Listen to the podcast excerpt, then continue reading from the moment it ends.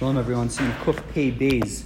Um, it's another interesting halacha. It's not so relevant to the Siman, which talks about Din Kos uh, Berachas Hamazon. We talked about the idea that there is a, there is a halacha about benching when we recite Berachas Hamazon to recite it over a cup of wine, which is typically not done.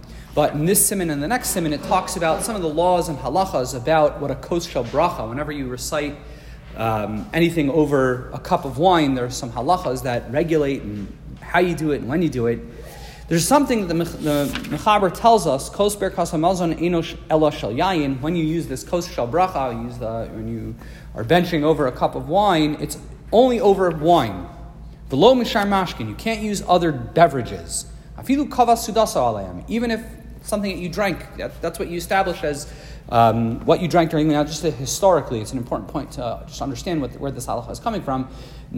Not too long ago, you really there were, weren't very many types of beverages to drink. You drank water or you drank wine, uh, or milk, uh, which was not always so easy to get your hands on. But things like soft drinks, soda, grape juice is a very modern invention. Most juices, most types of drinks didn't exist. Most people either drank water or wine. Occasionally, you'd have beer, maybe some honey drinks. Those things would pop up historically. And the Mechaber is telling us that if you want to use a kos shel bracha, if you would be benching over a cup, it has to be specifically a cup of wine. Now, v'mein yain matzibos what happens if you don't have wine in that city? V'ashecha or shar mashkin, but you have beer or some other drink, um, is common. Havi chamar medina, it's the common drink of that area, that community, that, ta- that country. So then you can use it's called chamar medina. It's kind of the drink of the of the of that of that country. So then you can use that for a kos shel bracha.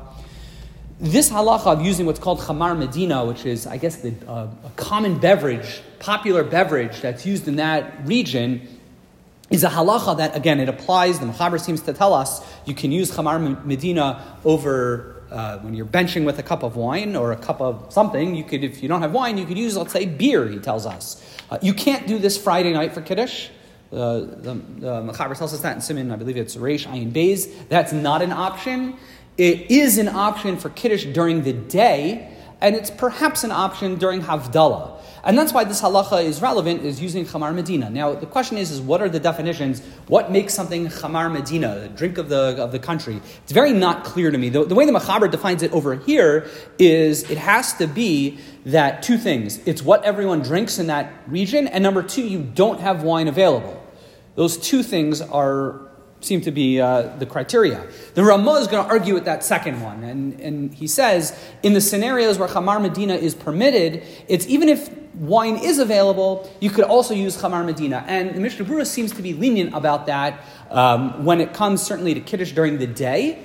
And as well, possibly for Havdalah. He's less eager about that, but potentially for Havdalah as well. But definitely not for Friday night Kiddush. So that being the case, so what's considered a drink that people drink that's considered a, it, it seems, again, the, the halacha doesn't clarify it so, so well, but it has to be a beverage that people drink and it's considered davar chashav, it's considered respectable.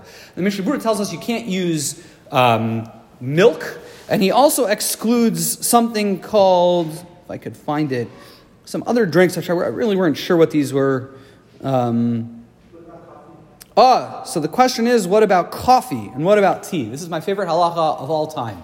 The Dirshu brings in the footnotes that most poskim tell us that tea is not okay for Chamar Medina, but many poskim say that coffee is. Once again, proving my theory that coffee drinkers and coffee are significantly better than tea. Wishing everyone a wonderful. Now, are other things that's uh, what are considered chamar medina. The question is, what about soda? So the Dirshu brings that they the poskim say that it isn't. A good friend of mine told me b'shem and adam chashav that soda would be considered chamar medina. Um, again, I'm not paskening anything, but uh, I, I, again, a, a very B'Shem, a very Adam Chashav, he said that soda would be okay. They bring what about orange juice? Uh, seems that that would be okay, but things that are diluted, things like apple juice, maybe less so. Uh, it's really case by case. And again, what, what's it's a little frustrating. It's not so clear.